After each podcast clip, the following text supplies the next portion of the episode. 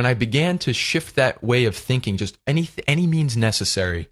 I, the goal, you know, the goal is the goal is to get Rig to Greenland. Any means necessary, make it happen. And from that, I began to see opportunities emerge. I want to be my current self from this point forward. I want to learn how to play piano. Working with human beings, drinking wine in the middle of the day. I want to be a fire truck driver. I'm going to be the next greatest painter. Just kind of work with kids, getting them ahead in life. I want to be a welder, I want to be a beach bum. I want to be a baseball player. brewmaster. a winemaker. professional snuggler. Let me mention those sweet, hot lavender baths and writing in the evening. What's up, everybody? This is Blake Fletcher, the half hour intern. As I'm sure you can hear, I have a little bit of a cold right now, so you get to hear my extra sexy voice. Um, today's episode is going to be a little bit different from a usual episode. In it, I interview a really good friend of mine, Dave Irwin, who is just one of the most interesting and smart guys I have ever met. He has an architecture background, but rather than doing design and typical architecture stuff, Dave decided to take that background and do something really, really ambitious, which is kind of change the way that homes are built and the foundation of those homes to protect against catastrophic flood loss in the event of a flood. So I'll let him kind of go over all of that during the interview. It's it's so fascinating and so awesome and ambitious what he's trying to do and would be absolutely world changing if it works the way that it looks like it's going to work. But in order to test this out, Dave now has a um, a, a small scale, like full size prototype of of this product that he's making, and he is getting backed by the National Science Foundation to go to Greenland and work on this research station in Greenland on the top of a um, glacier, which is the fastest moving glacier in the world, and it melts a ton, obviously, during the summertime. And the wind speeds are crazy high, and the temperatures are crazy low. And he kind of felt that, look, if this thing can um, adapt as a housing foundation on top of this constantly moving glacier, then obviously it will be able to adapt as a housing foundation with a flood.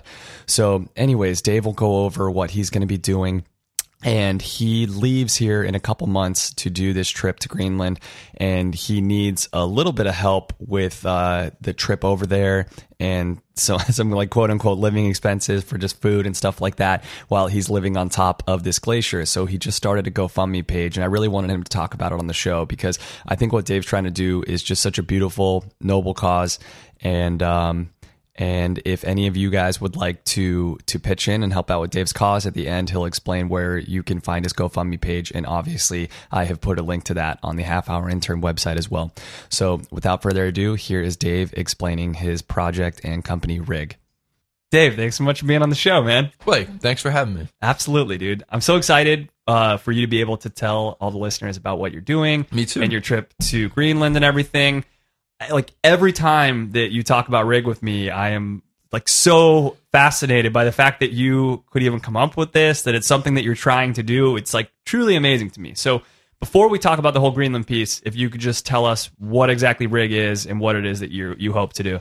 Absolutely, absolutely. It's very simple. Um, so what rig is is it's a new type of foundation that you build your home on top of. So you know whether you're in a, a tall building right now or you're in a, a say a you know a small home on the coast or a cabin, there's a way that they uh, they being the builders, the architects, whatever, built the thing, right? So you have to you have to contend with uh, the soil. You have to contend with a lot of different stuff when you figure out what kind of foundation you're using. And I came up with a foundation that we're going to be launching very soon that allows your home to ride out storms and specifically water that comes in from the storms. So like a major storm, like a, like a flood, right? Would would be what what we'd be talking about. Exactly, exactly. So I'll give you a, a really good example. So during Hurricane Sandy, my hometown of Lindenhurst, Long Island, was one of the worst hit towns uh, from the whole entire storm. The National Guard was called in. You had to ask for permission from them to to go into uh, the southern part of town, and that southern part of town had my uncle's house in it. My uncle's house was completely decimated.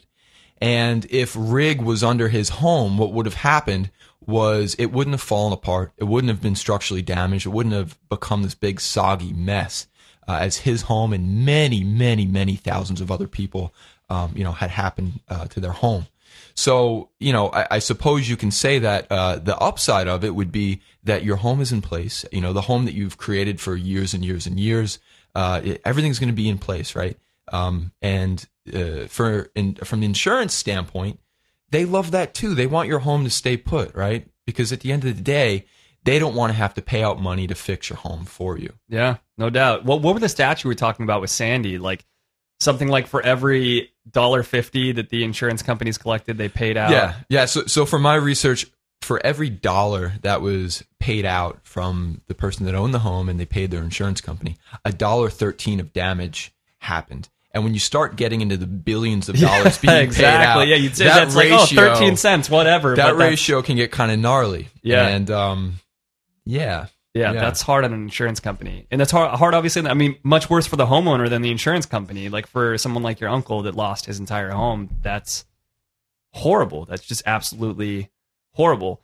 So I know we can't go into much at this point of like how it works and stuff like that because of the the stage in the game that you're in. But it, suffice to say, it's like a dynamic a dynamic thing that your house is sitting on top of. So it'll it, it's like computer assisted and can move in different areas in different ways. Yeah, so uh, essentially what we're doing is is we're simply taking uh taking a foundation and we're not using concrete, we're using some some high strength plastics and we're putting some robots under there, right? And and what that's able to do is to essentially act like a, a Segway under your home. So, and like you were saying, during a during a flood, it's not so much exactly that the that the water comes into the home, which will obviously happen as well, but it's more that the water goes underneath the home and starts kind of eating away at the foundation. Yeah, yeah. So it. to clarify what I just said about the whole Segway thing, people are probably like, you know, okay, great, you're putting a Segway under the home. Are we gonna are we gonna see uh, people in clubs rolling around on, on one of these things or something, right? Um, no. So so the you know when you have the the water come in, what happens is the soil begins to degrade. So you know everybody's built a sandcastle on the beach, right? So what happens when the water comes in? It hits your sandcastle and the sandcastle begins to collapse. So when you have water uh, come into different uh, different neighborhoods, what happens is it saturates the soil, and the soil begins to get muddy and swampy. And when you're building something that's static, like a big honking concrete foundation, it can be compromised, And it it's just begins gonna sink shift, into and the- it begins to sink and exactly and and shift below. So that's what we're doing. We, you know, the the foundation itself is something that actually just kind of uh, kind of came about as a circumstance of like, oh, okay, well, this is th- I have to come up with a new way to build, and what that came from was my thesis project in architecture school. So I studied architecture, you know, uh, let's see, I started in 2006 at Pratt Institute in New York. Shout out to Brooklyn, and uh, you know, for my thesis project, I so you know, five year program, fifth year, you get to do your thesis, and the big thing is okay, now it's your time to do whatever you want, and your professors act more as consultants than uh, the ones telling you, okay, you're going to be designing a library this semester, or you're going to be designing, you know, a hotel or a high rise or a swimming pool and whatnot. So you come up with your own thing that you want to design, and I grew up in New York. I grew up on Long Island and uh, always by the beach. My dad's a fisherman, and all my friends surfed, and you know, always, always on the beach. So being outside is a huge part of me, and that was something that I really wanted to uh, kind of uh, kind of bring out, and, and something I just wanted to spend time thinking about my thesis year. So, um, so anyway, so I wound up designing a, a, a research camp in a really crazy place called Greenland. Some of the worst uh, uh, I say worst, but you know, most extreme temperatures. Greenland's Um, basically just like a giant ass glacier, right? Uh, no, it's not a giant glacier, but uh, it's a huge chunk of ice, right? So over eighty percent of the entire landmass of Greenland is covered in ice, and that ice on average is two miles thick. So, kind of crazy. But Two miles thick. Two miles thick. That's absolutely two insane. miles thick. Yeah. So You tell me how that's not a glacier, Dave. I will tell you how it's not a glacier. um, I'm gonna I'm gonna get to that in one second, but just to, just to go back to where rig came from. So when you're building on top of ice and the ice is melting as it is uh, for our first customer with rig, they're on the west coast of Greenland where you know where they're experiencing some really intense melt. Um, you have to come up with something for okay, how how can they ride out this melt? How can these researchers that are doing some of the most important work on our planet right now. Uh, how how can we make it so that they can keep doing their work and not worry about repairing their structure, right? So they're studying the fastest moving glacier on the planet. It's called the Jakobshavn Isbrae. Uh, I believe, is uh, Greenlandic for for for glacier, and moves 30 meters a day. Crazy stuff. They're also checking out other stuff too. But these guys are the doctors of the earth, right? They're they're they're they're checking the pulse, constantly checking the pulse and reporting it to everybody. And when I was doing my thesis, I you know I went actually went on a fantastic road trip uh, halfway through the year. I wasn't sure one, what I wanted to do. I knew I wanted to do something with camping, something outside, and uh, I went on a beautiful road trip with my friends. We went to Denver, Colorado. Uh, I went to Aspen snowboarding. We then, you know, went down to New Orleans, Miami. Um, all the while driving in a 1993 Chevy Caprice Classic, tinted out windows, uh, hundreds of pounds of snowboarding gear in the back. It was really interesting. Uh, Straight up college style. interesting, uh, interesting mobile, absolute college style. And, um, and yeah, came back from that road trip and, and just started digging a little bit more. And uh, that's when I, I found out about what's going on in Greenland with these researchers. And uh, I, I wound up shooting an email over and saying, hey, I see you guys have a problem. Let me, let me start figuring out a way that I can redesign a camp for you guys that works. That is crazy, man. So you start working with all these different materials. It- like how how long, I guess, of a process is it to develop something like this? Well, I, I'm sure it's different for everybody, um, but for me, it's been over five years now. So my thesis began in 2010. 2011 is when I kind of officially finished the first leg of the project. And um, the project itself is something that includes uh, pop up shelters and um, uh, uh, greenhouse components. And the idea was really to make uh, the be all end all for creating sustainable living that's completely off the grid. And, you know, when you're in a place like Greenland, it's extremely remote, as one can imagine. You don't have power lines you can tap into and stuff like that. So already it needs to be self sufficient. And what's really exciting is the fact that I'm going to be going to Greenland in May to test our first prototype with our first customer. So it's basically a small, a smaller version of the complete camp redesign. We're going to test that, test all the materials, and make sure that it works in negative 80 degree Fahrenheit temperatures, can get up to 150 mile an hour winds, test it there, and then apply that same way of building to homes that are on the coast. How amazing! First of all, it's so great that you were able to go and test in like the most extreme conditions possible to then obviously withstand something much less ext- like it, it's like if it's proven to work in Greenland, obviously it's freaking gonna work anywhere. You know, like it doesn't get any more extreme than that.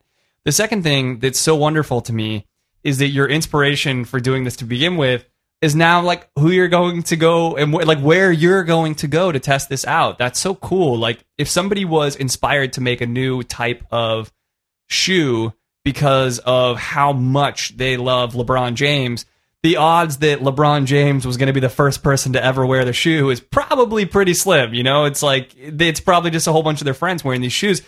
It's incredible the the inspiration behind this thing. You're now freaking going there and using it there. It's this beautiful full, like full circle thing. So how do you prepare for something like that? Like living three weeks on the ice with crazy temperatures and crazy wind gusts. Like what what has your preparation been like? Well, the the preparation has been it's been interesting, right? Because I've gone camping before and these different things. I never, you know, I'm not a mountaineer.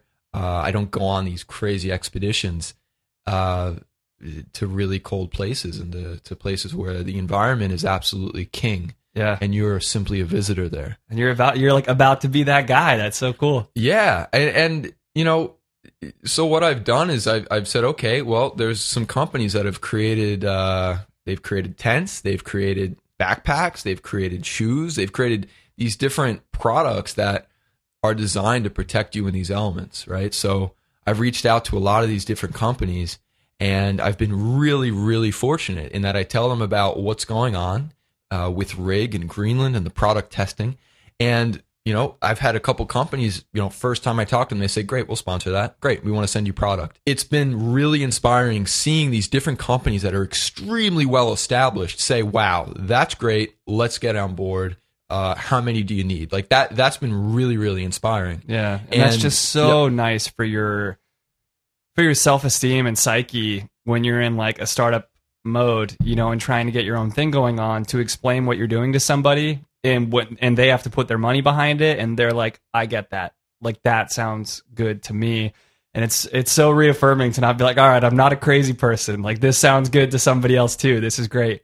Absolutely. So talk to us about the the prep component for going to Greenland for rig itself. Obviously, before this, you made different models, different computer models, different prototypes, but much smaller in scale. You you obviously need quite a a larger scale prototype to be able to bring to Greenland for you to make your residence to then to then sleep on top of to be your own foundation. How did you how did you get this made? And and who made this for you? And did did you pay for it or was it another sponsor type thing? I mean, it's not like you're like Bruce Wayne over here. You're not some like independently wealthy person. Just Yeah. Um, I've been extremely, extremely fortunate in being able to meet people that that have gotten behind this, that believe in it as much as I do. Right. So, you know, being able to understand it myself and to move forward every day and keep making headway, that's the easy part. The easy part is doing it yourself, right? But um, when I realized, okay, I need to, I need to go to the next level. I need to get a full scale prototype started. Um, I had to really take my ego, throw it out the window, and and talk to people and say, listen, this is where I'm at. I just moved here from New York. I'm doing this full time now. There's no other option but to make this work and to have it go. Um, can you help me with this part? And you know, for another component, can you help me with this part? What do you think about this part? And it's been a really amazing lesson in in being a little bit quieter, being a little bit more patient, um, and not not really not not basically letting go of everything that I knew of before. And and and when I say that, I, I mean that you know different ways I approach things. Right. So, um, for instance, the Terra Projects, which is my design firm, with the Terra Projects, I'm doing website design now. I'm doing app design. I'm designing products. I'm doing all these different things. And when I'm out here doing that stuff, if I came out here with the mentality of, I am an architect, I am only going to do buildings, I am only going to do maybe a, a chair or a product or something like that, I would, I would, I wouldn't be able to sustain myself. Yeah, and I- very quickly I'd, I'd be starving. And that's not to say that, um, you know, people don't focus on those things and completely thrive. But in, in, in making the move out here and having that shift, geographically, mentally, I had to shift my thought process and say, okay, what's the goal? The goal is to get my ass to Greenland to test this product. I need to do it there and I want to grow it from there, right? But I need to get my ass to Greenland. So anything and everything I can get my hands on, great. I'm fluent in design. That's what I'm fluent in. And and from that, when I began to shift that way of thinking, just any any means necessary, I, the goal, you know, the goal is the goal is to get Rig to Greenland. Any means necessary, make it happen. And from that, I began to see opportunities emerge. And in that same token, it's just being honest with people and being extremely, uh, just not being afraid to share your passion with what you care, your passion with people um, for what you care about. yeah, And you know, I- I have so many friends that it's contagious. When they, you know, when I'm having a day where I'm kind of bumming around or something, and I talk to them and they're super amped on something, it's contagious. And you know, the better headspace that I'm in, we were talking about this before. Uh, you know, the better head headspace that I'm in when I'm just amped about something, it's so much easier when you then have a conversation with somebody to to show them the bigger picture that you see yeah, right? It's it's and it's it's not it's not being a salesman and trying to uh, oh let me how you know how can I wheel and deal and how can I how can I get this person to get on board? Complete opposite. You got to be on board yourself, yeah, truly, hundred percent from the you know from the deepest part of your soul. You're on board. Now it's how can you begin to share that vision with other people, right? So it's it's it's been a really incredible learning experience. uh, You know, having to go through that and fall on my face, flat on my face, get back up, and be like, "All right, well, that didn't work. Yeah. So what's you know what's the next way to do it?" And what you're doing is just so incredible and so ambitious. I mean, we're we're in kind of the hub of startups. So everyone that you talk to works for some startup of some kind, or they themselves are creating a startup. The huge difference with you is in, in this this life process that you're now having to go through because of it, and this huge learning phase that you're in in your life, is all these other people, for the most part, are making apps or something digital in some way. So the whole entire part of okay, we need to bring this thing to fruition. Well, the only thing that you need to bring it to fruition is more manpower. So you yourself can just keep on working on it more and more and more and more and more, and it just takes some of your time, and that's it. To to do something the scale of what you're doing and that needs that needs actual people helping along that needs people with these advanced plastics that you're using that need people with these robotics and whatever it is that goes into rig that uh that's just got to be such an amazing an amazing way to grow to kind of like like you said have to rely on other people a little bit and try to get other people to really believe in your vision because without that it it cannot take another step forward I've been really fortunate recently. Uh, Terry Winograd has come on board as an advisor. Uh, so Terry Winograd, he's an amazingly uh, intelligent individual. He's a professor at Stanford. He was around at Stanford when Larry Page was there, figuring stuff out for what he wanted to do with this thing called Google. And you know, one of the things that that Terry said to me was, "Hey, this isn't an app, and it's kind of refreshing." And that in no way takes anything away from creating apps. I use apps every single day on my phone. My life would be, you know, it, it wouldn't be, um, I don't know. I want to use the word seamless without them. It's nice to use Google, you know, use Google to get around. It's nice to be able to use Instagram and share photos with friends and stuff like that. So apps are super rad. But I think what he was, uh, the point that you know he was kind of touching on is that in Silicon Valley and in in San Francisco and frankly throughout the entire planet, a lot of startup companies are are creating products, which is great. A lot of people are creating products, but the products are are products that will make money, and then they will they'll help make life easier for people, right? So the order of those two things is really important, and you know and and again i'm i use products every day that are just they're they're just they're rad products. I like them it's like my uh my my case on my phone my LifeProof case it's completely waterproof shockproof everything. This thing is amazing. Like is it it's it's not um completely redefining what it is to make a case but it is so it's so helpful but i you know I, was in a fortunate position that when i had my uncle as a mentor in high school and he kept asking me dave what do you want to do what do you want to do what do you want to do and he said, "Oh, there's an art school in Brooklyn that you can study architecture at." I was like, "What? Like that sounds super rad. Let me do that." So, the, and again, the beginnings of Rig starting in school and everything going on in Greenland starting in school. It started from my heart and things that I wanted to do, and from that, I realized, okay, to well, use your architecture and engineering background to not just design something, but to actually like help people out and to make some sort of dent in the world in some way. Yeah, and and you know, selfishly it started off I want to do something with camping. I want to do something outside. I want to do something that connects people to the outdoors because when I'm outside, I love it.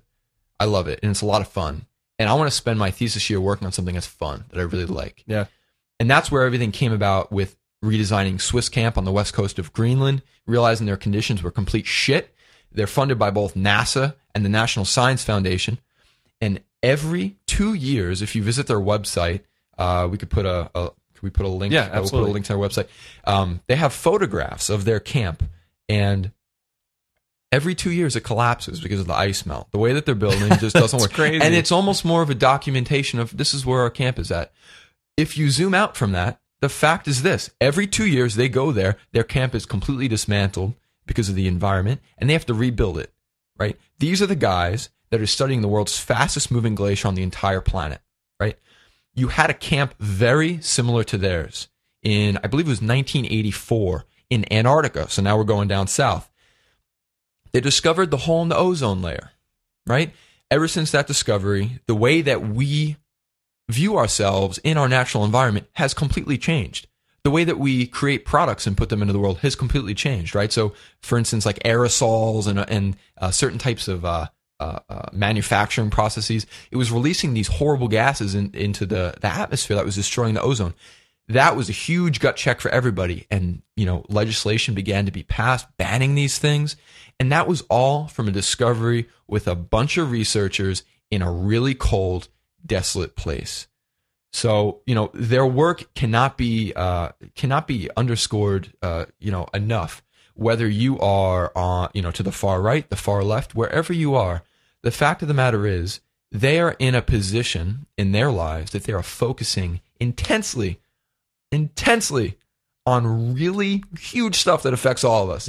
If we can make their day a little bit easier, fantastic. If we can give them three more hours every day to keep doing their work, fantastic. Yeah. And you see photos and videos of people like your uncle, people after Hurricane Katrina, specifically like up on their roofs and stuff like that. And yeah, certainly if you could help any of those people as well, there's like no more noble a cause. It's awesome. And you know, there's cultures that have been doing this since the beginning of time, right? So if you if you look at uh, the Egyptians, for instance, right? The Egyptians had a huge river running through their settlement. It was, it's called the Nile River.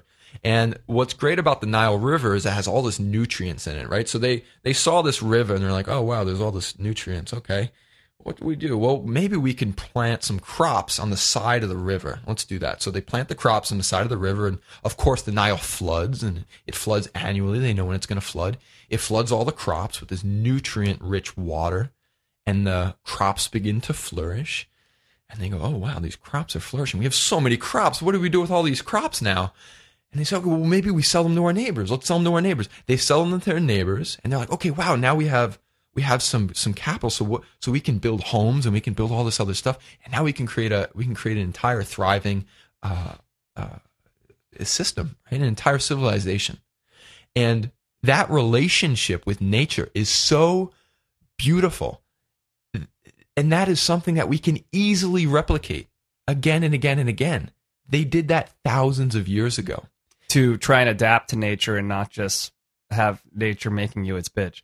Nature, exactly. Like, look at the Grand Canyon. Grand Canyon is a great example. How was that formed? It was formed by water over thousands and thousands and thousands and thousands and thousands of years, right? But you look at it, and the power of water is so powerful, right? So, if you're able to, in some way, make that that energy, that natural energy, work for you yeah, to acquiesce and, to the water and not just go head head to head up against it. Exactly, exactly. And uh, you know, the, the name of the game is is how can you adapt with change? Change is a constant. It's not going anywhere.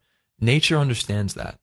And the name of the game really is to be able to adapt with change that is happening, not to have a huge debate about it or a conversation about it or uh, begin to you know draw lines in the sand. Do you believe in this? Do you believe in that? No, look at the facts. Look at look at look at the data. You know what? Don't even. I'm not even say look at the facts, right? Because people say, oh well, that's a fact. That's not a fact. Just look at the data.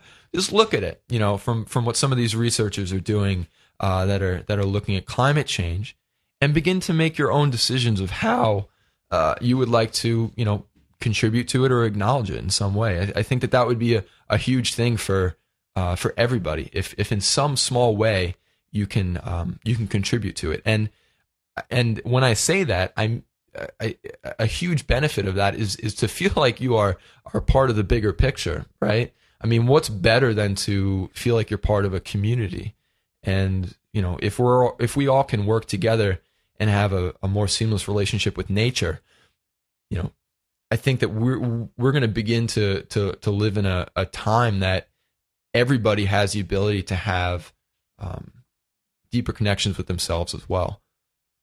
Yeah. Awesome, man. So, Dave, let's try to talk about how people can have a more seamless relationship with you. so, as we said, you're not some like independently wealthy person. And I know you've been kind of at this point in the game actually trying to hold off on taking a bunch of money from investors, which I think is really noble until you know exactly what. So, that's kind of part of the point of this trip to Greenland is to you know where the rubber meets the road, and then you come back with actual data per se to give to investors and stuff. Um, so you're just relying on uh, a donations from the companies to help out, donations from things like the National Science Foundation to to get stuff out there, but you're also going to need some more money to to help get you out there and to make to make this place livable for you. So where can people go if they want to uh, if this all sounds cool to them and they want to help out in some way? Absolutely. So if you go to buildeverywhere.com, uh, that's the website for Rigs. You'll be able to get all my contact information. My email is dave at buildeverywhere.com. We'll put links to all this on the half hour intern page if you just want to check that out.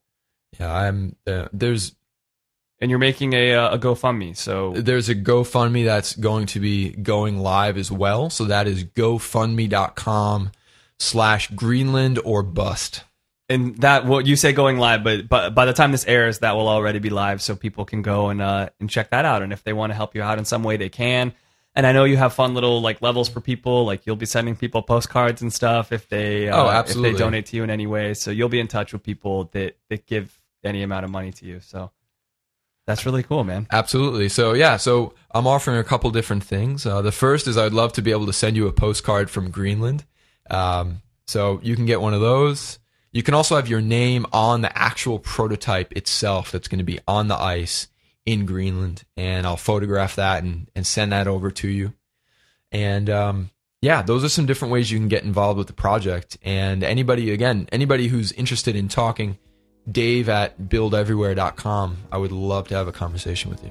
Awesome, Dave. We wish you the best of luck. We're going to have you back on the show when you get back, so you can tell us about how freaking crazy it is to live in Greenland for three weeks. That's going to be insane, man. I'd love wait. to. Thank you so much, Blake. All right, thanks, man. Take care. Later, brother. Hey everyone, it's Blake. I hope you all enjoyed the episode. Again, there will be a link to Dave's GoFundMe page on the Half Hour Intern website. So if you go to halfhourintern.com and click on careers, and you'll see the blog post for Dave's episode there. You can go ahead and scroll down and click on the link to his GoFundMe page if you want to pitch in. And just want to let you guys know that I'm going to be having Dave back on the show in a few months so he can tell us all about what the heck it is like living on a moving glacier for almost a month, and uh, and he'll give us any updates on the project and let us know how Rig worked in Greenland. So, thanks so much for listening. Take care.